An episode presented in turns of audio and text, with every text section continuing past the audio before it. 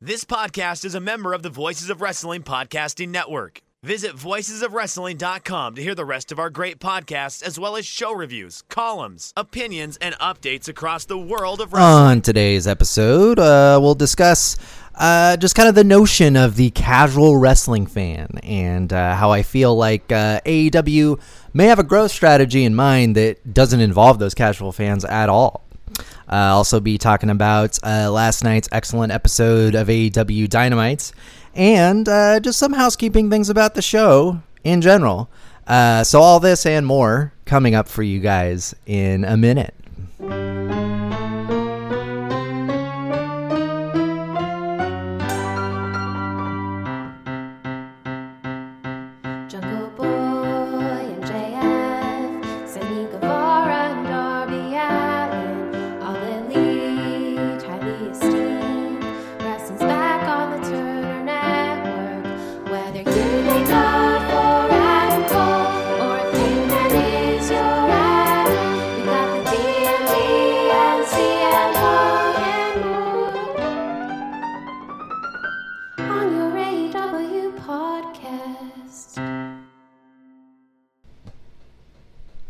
So thanks again, uh, just to everyone for tuning in. This is the next pillar, your AEW podcast, where each and every week we bring you a balanced blend of entertainment and insight inspired by the latest goings on in all elite wrestling.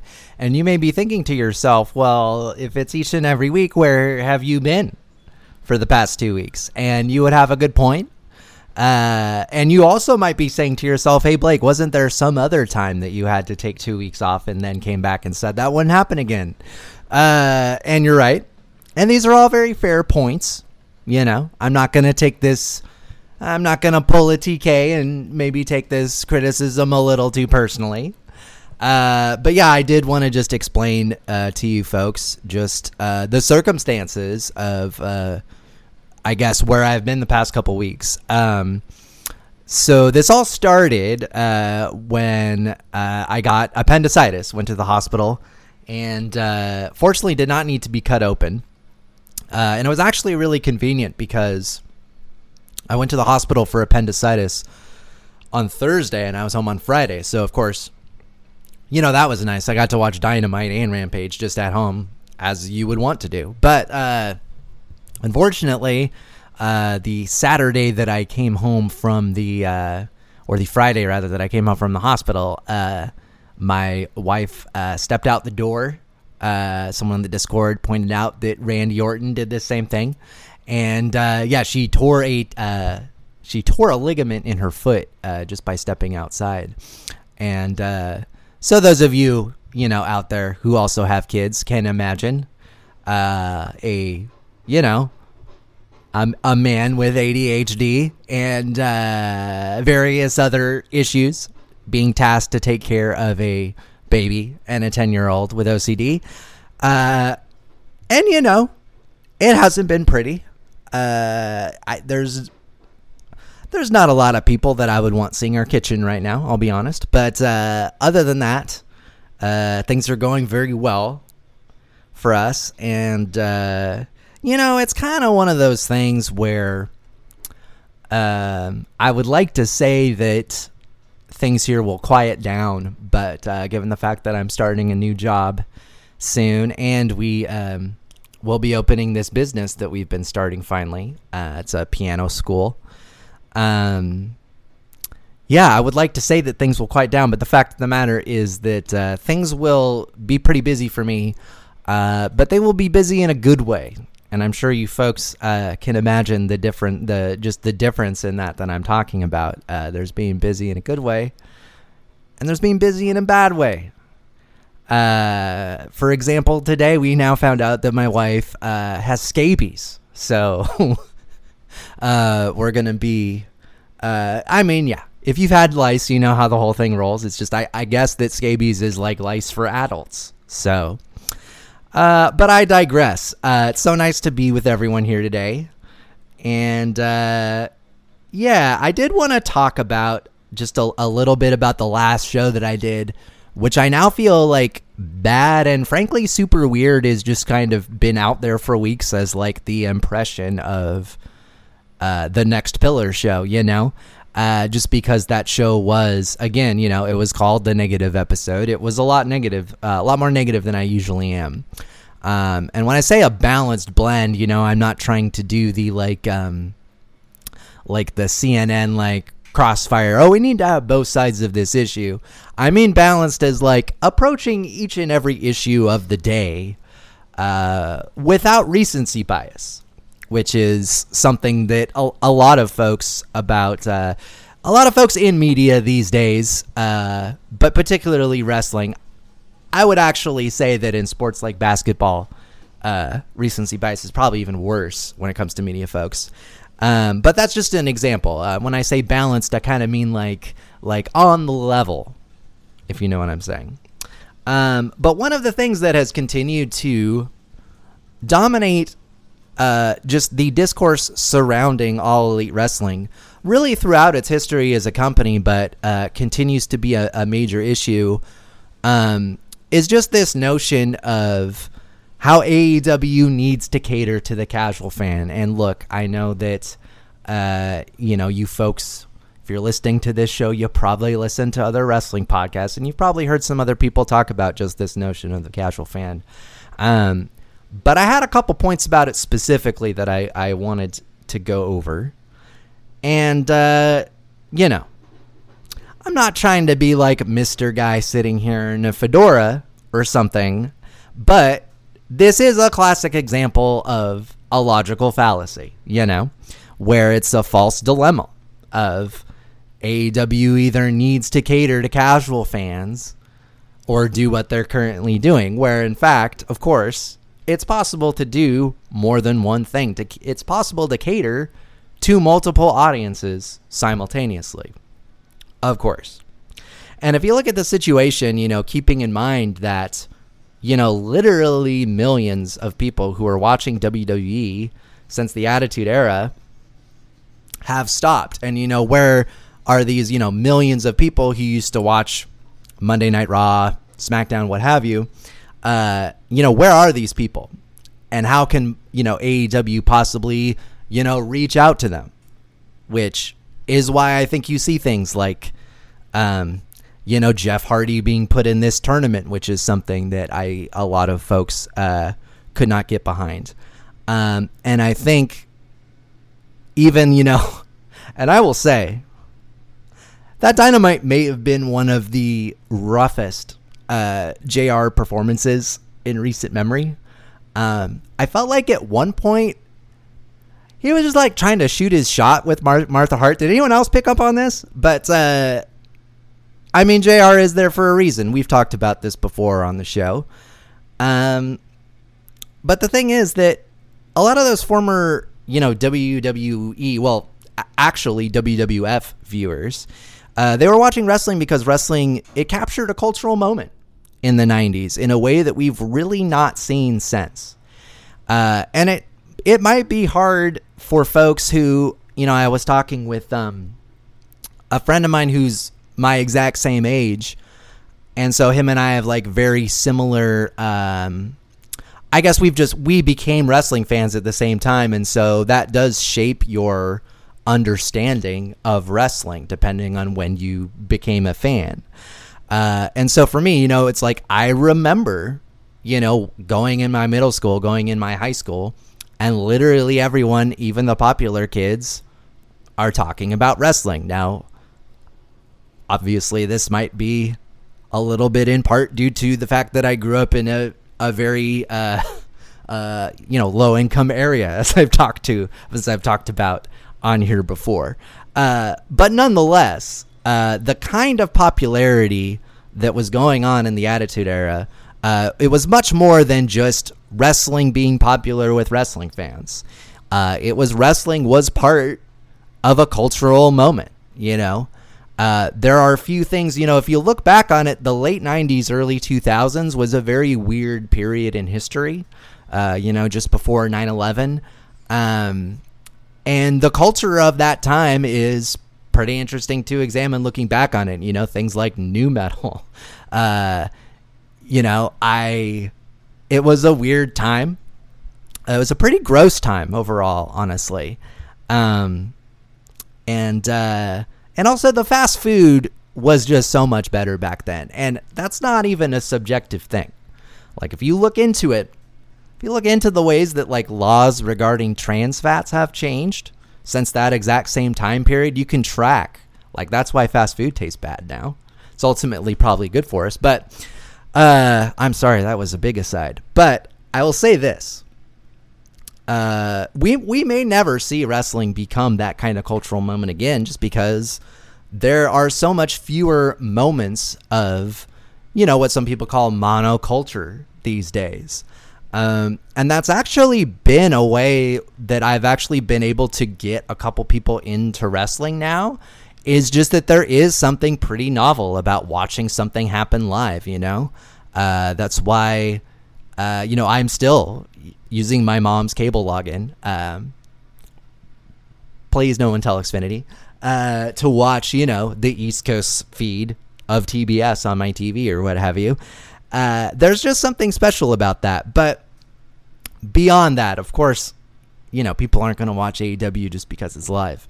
Um, I mean, these these are some of my friends. These people may not have that much to do, uh, but uh, the kind of cultural moment that the WWE was able to capture, you know, in the late '90s to 2000s, um, a lot of those people were watching WWE not because they even liked wrestling, but just because it was a cultural moment. But having said that, this is the main thing that that false dilemma of casual fans versus hardcore wrestling fans.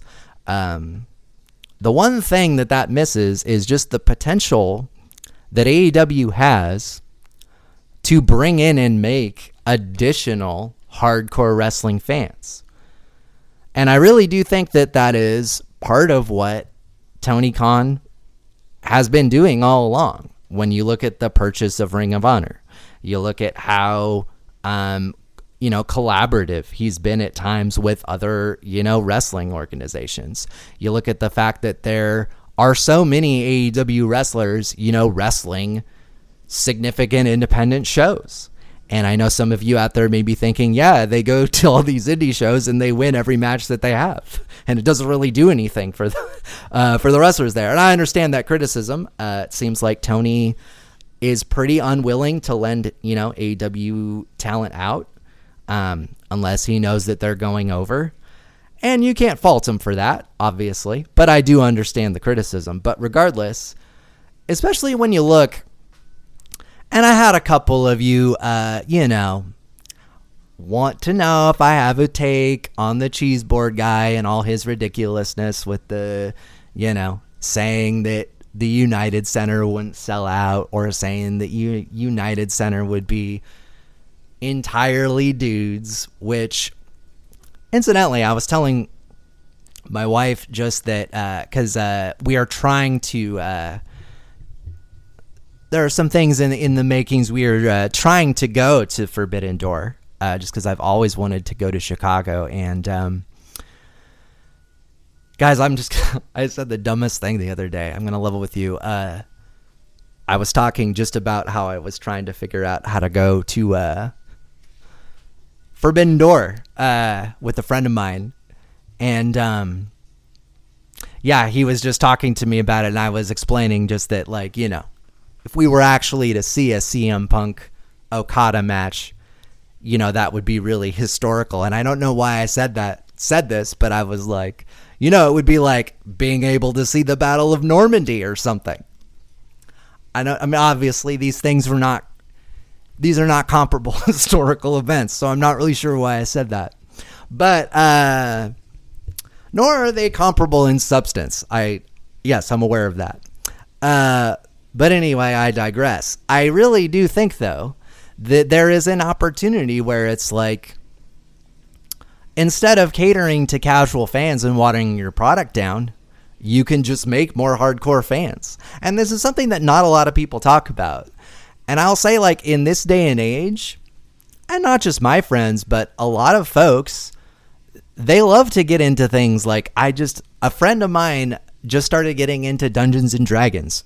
And this is someone where I would never in a million years think that this person would have ever gotten into Dungeons and Dragons. Um, and so I, I saw her talking about it online. And I guess for her, the crux of it was that she just loves to get into things that have, you know, like her word was like a mountain of established lore and history and things that you can look up and different little subcultures within this big thing. And what thing is, and you know, not to compare wrestling directly to Dungeons and Dragons, because maybe that's some low hanging fruit, but uh, like let's stop and think here. Like, what is wrestling? Like wrestling, like what art form has more lore to it than wrestling? Like, uh, and a tremendous amount of history behind it, you know. And I think that you know, folks in AEW realize this, and I think that's why you know you hear. Um, I'm not saying that this is the only reason why they're doing it, but I think that AEW has done a great job of, um, you know, even something as little. I forget who I saw mentioning this the other day, but a really nice little detail of Dynamite last night um, was just that part of why you know Danhausen losing so quickly uh, was so shocking is that they did not give Tony Nese an entrance. And as an audience, we've been trained to be like, oh, well, this guy doesn't even get an entrance. Obviously, he's losing. And I think that that's a great example of how, if you keep your audience informed, um, that pays dividends.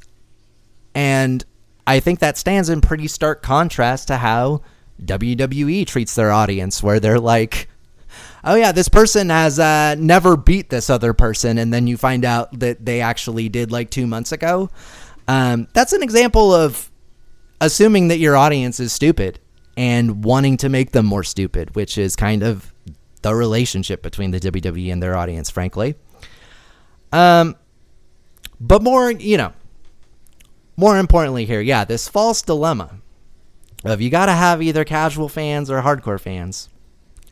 Uh, it's a joke because one thing that they can do is make more hardcore fans. And I can't imagine a better edition of AEW Dynamite uh, to accomplish that goal last night. Um, and part of why I wanted to talk about, like, yeah, last week's episode was definitely too negative, uh, is just, you know, again, the thing that I have been getting on uh, the creative side of AEW about is a lack of consistent storytelling on a weekly basis. And that episode of Dynamite last night, uh, it felt like almost every segment was part of something that. And some folks out there will just be like, well, that was a great episode of Raw because, like, every match had a story behind it. And it's like, well, that doesn't make a great episode of Raw. That's like what every episode of Raw should already be like.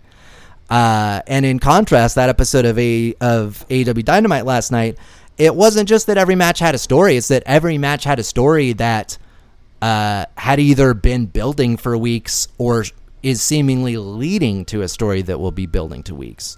And that's what I'm talking about in terms of like, you know, what is good wrestling storytelling?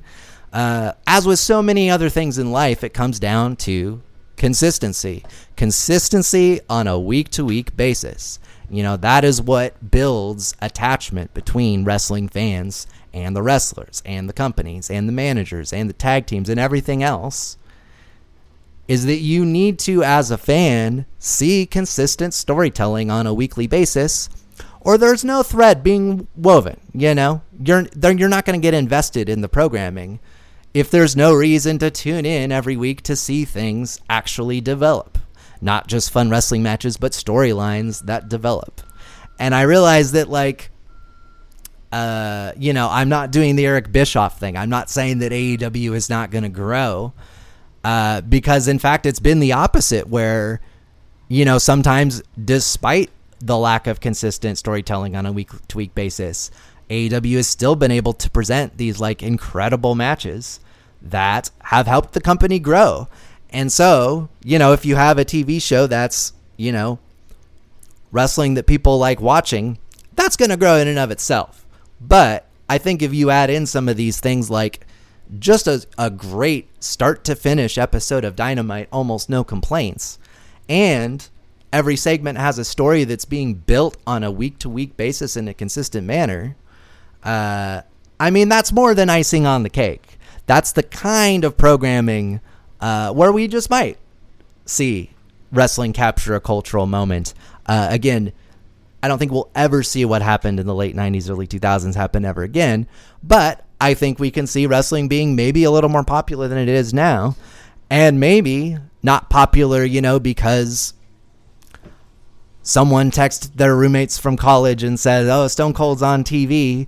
Not because of stuff like that. I'm saying like how cool would it be to have wrestling build an audience because of consistent weekly storytelling and stuff like, hey, if you watch AEW, you know, you're going to see like amazing stars from New Japan from all over the world. And I think that the the more that people know that they can tune into AEW Dynamite and not just learn about AEW, but learn about wrestling as a whole, find wrestlers to follow, and you know check out other federations where they go and have incredible matches. Uh, no better story of that than Jon Moxley, and I see it. I see people on my feed uh, on a regular basis checking out different federations that they've never checked out before because Jon Moxley's wrestling there, you know? And uh, I think that that's what the wrestling scene right now is all about, uh, you know, or at least it should be, you know. Um, and Tony, you could probably have, eh, you know, is anyone really gonna, you know, throw a throw a, a riot if Ruby Soho were to lose a match at an indie fed? You know. I'm just saying. So that is why, you know, anyone looking at this Forbidden Door pay per view, a sold out pay per view in the United Center, as anything other than a huge win for AEW, selling a building out just based on the concept of AEW versus all versus New Japan. Almost said All Japan. I know I would have never heard the end of that. Uh, just off of that concept in general, they sold out the United Center, and that's because I think this audience of hardcore wrestling fans is continuing to grow. And I think it's something that a lot of people, even folks that you might not necessarily expect, will be able to tap into. Uh, and so this show is anything but negative. After last night's episode of Dynamite, uh, I'm feeling better about AEW uh, than ever. And I can't wait to talk to you guys about it uh, on a weekly basis. But more on that in a minute.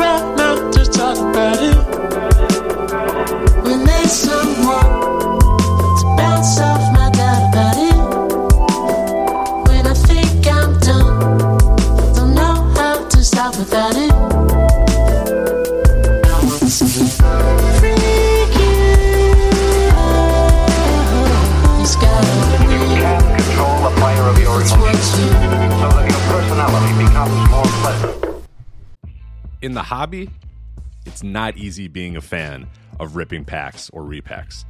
We hype ourselves up thinking "Ah, maybe I can pull a Ken Griffey Jr. rookie card, but with zero transparency on available cards and hit rates, it's all just a shot in the dark. Until now.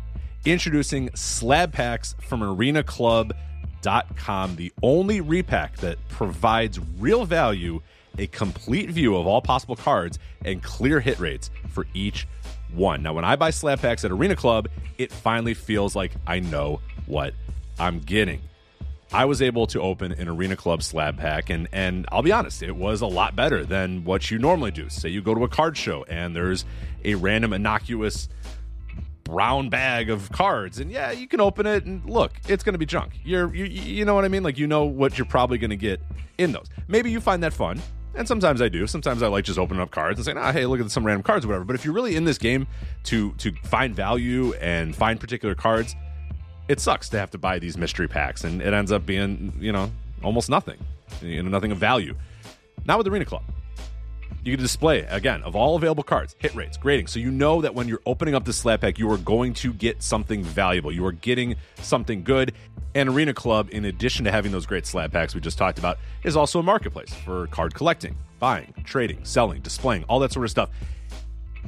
But those Arena Club slab packs, man, they are revolutionizing the repack game with transparency. After your pulls are revealed, they'll immediately be placed in your vault for safekeeping or trading and selling, and you can have them officially graded by Arena Club as well. So again, setting these things off, it's going to be officially graded by Arena Club, and the Arena Club grading process is accurate, fast, and transparent with full grade rationale provided and explanation of how your card was scored. So whether you're buying, selling, trading, or displaying, Arena Club is the card collecting platform that you have to check out. So right now, I've got a special offer here for Voices of Wrestling Network listeners. You can get 10% off of your first purchase by going to arenaclub.com slash VOWnet. Again, that's arenaclub.com slash VOWnet. Now, that's a crazy offer. That's 10% off a $400 slab pack. $40 off right there. 10% off your first purchase. No matter what that purchase is, 10% off. Again, that's arenaclub.com slash VOWnet. arenaclub.com slash VOWnet for 10% off your first purchase on Arena Club.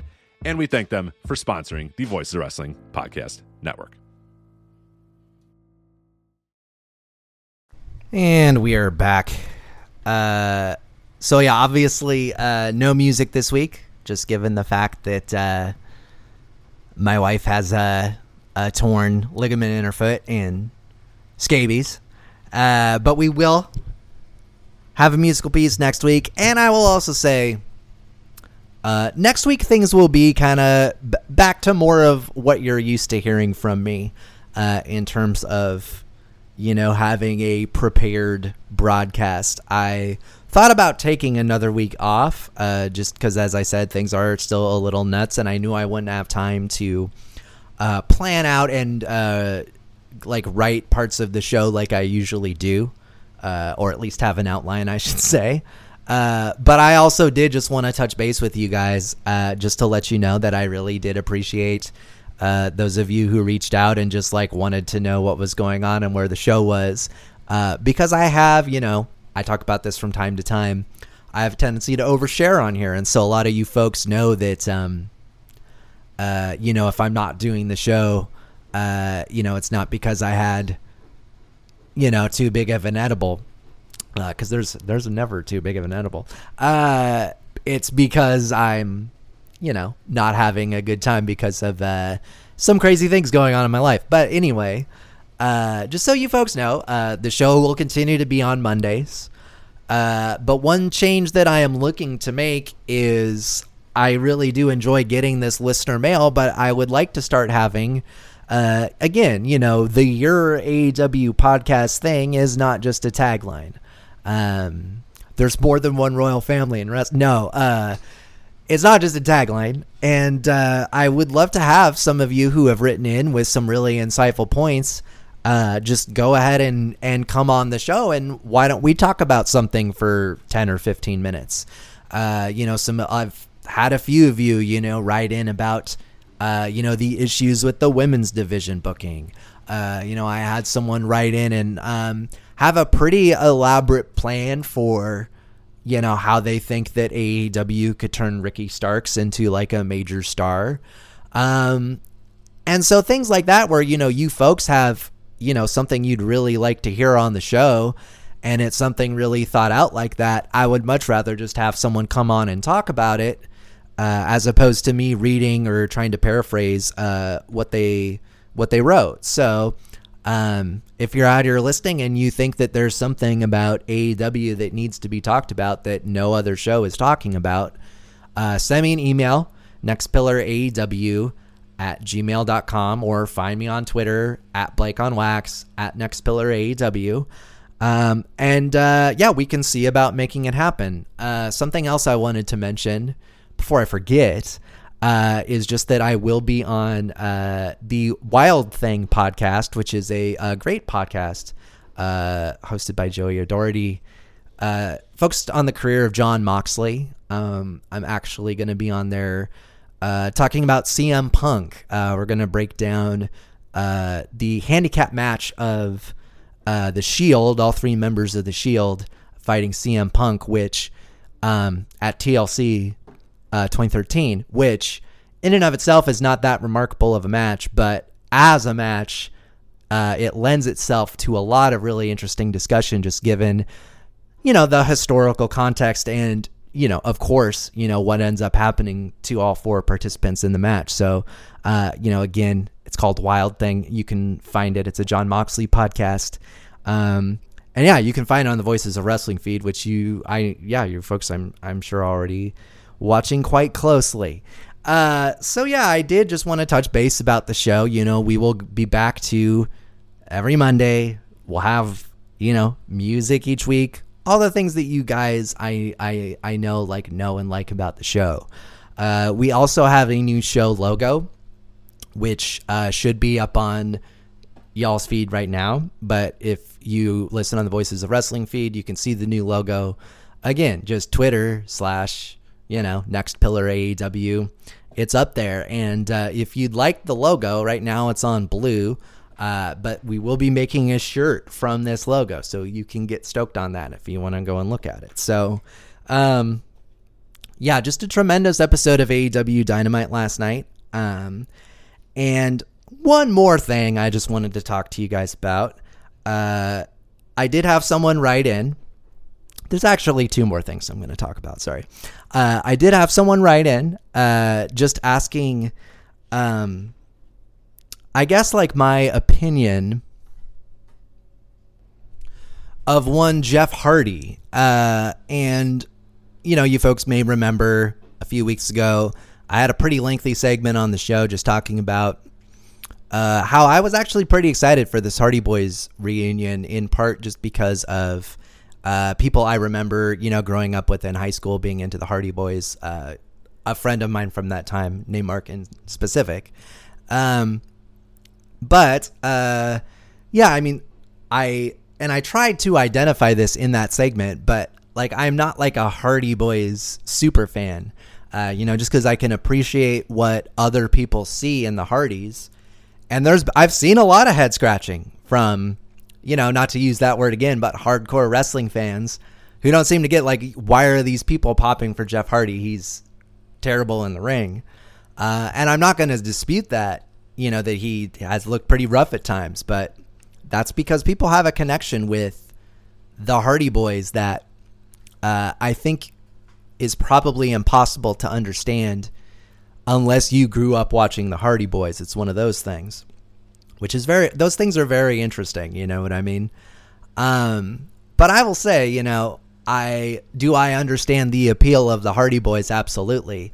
You know do i think that jeff hardy should have gotten a spot in this tournament that theoretically you know should be about putting the best in in ring product forward?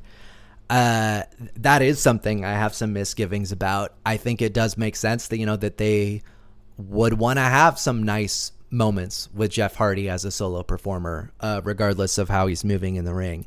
I'm not sure if having Darby lose in this tournament was the best move there, uh, just because um, it has been a while since I have seen uh, a match be met with such a lack of enthusiasm and excitement as when this Adam Cole Jeff Hardy match, you know, was obviously announced uh, with with him beating Darby Allin, and um, you know, I get that. I know that folks out there don't like Adam Cole as much as my uh, wife and especially my wife, but also me. And just by the way, just so you folks know, my wife uh, has been very out about, uh, you know, having, uh, you know, having a little fancy for, uh, you know, Adam Cole and Jon Moxley, and you know, more power to her. Uh, and if you folks out there are wondering, uh, that attitude is not reciprocal. I will just say, some pretty tense moments in the household when Jamie Hayter's on screen. I'm just saying. Uh, but regardless, um, one other thing that I wanted to talk about, uh, just about last night's episode of Dynamite. Um, I uh, there's a line here uh, that I really liked from one of the last listener uh, mails that I got. Um, from a longtime and you know current leader in listener mails, uh, VJ. It was in response to me retiring the Tony Khan cooking Thanksgiving analogy that I used to explain kind of what I see are some of the shortcomings in AEW creative at times. Uh, and this line in this email, don't worry, I'm not going to bring the whole analogy back, but I really do enjoy it. Uh, Hangman is not the turkey and uh, again, not to re- resurrect that analogy completely, but yeah, absolutely. Like uh, Tony Khan has not treated this Hangman Page reign as one would treat a Thanksgiving turkey. You know, I mean, unless you, I mean, I guess we have all been at those Thanksgivings that have bad turkeys, but uh, he certainly. Well, funny thing is, is like my mom can she can watch that turkey like a hawk and it still turns out like a disaster. I I got to say like I'm you know, I'm in my 30s. I spent most of my life thinking that I hated cooking and home cooked meals and I, you know, realize in my 20s like oh yeah, my mom's just really bad at cooking. I actually really like home cooked meals and cooking.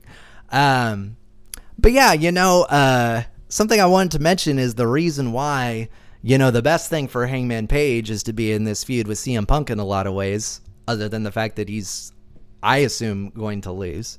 Um, is that uh, it's a little bit like if you'd go to Tony's for Thanksgiving and you know he'd have one of those catering guys holding the holding the carving knives and a little black smock standing behind a a carving board, you know, and that's CM Punk. He's there because you know that CM Punk and his creative vision even if Tony, you know, forgets about Hangman Page, CM Punk's not going to forget about Hangman Page. He's going to be there with the, you know, he's got his little carving knives. Like, oh, you like dark meat? You like white meat? Like, what, what, what do you need? And then you're like, you know, am I supposed to tip this guy, or is that something that Tony takes care of? And you know, then your wife asks you if you've had your GABA that morning, kind of thing.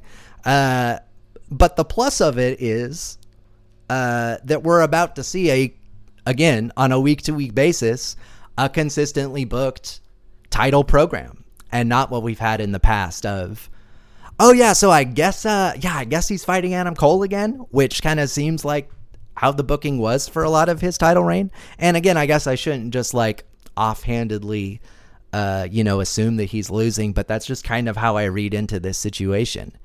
Um, obviously I could be totally wrong. And I, I, there is part of me and yeah, you folks might be wondering, uh, you know, as a gigantic CM Punk fan, obviously, like I, you know, I would probably shed tears, you know, watching him, you know, win the title again.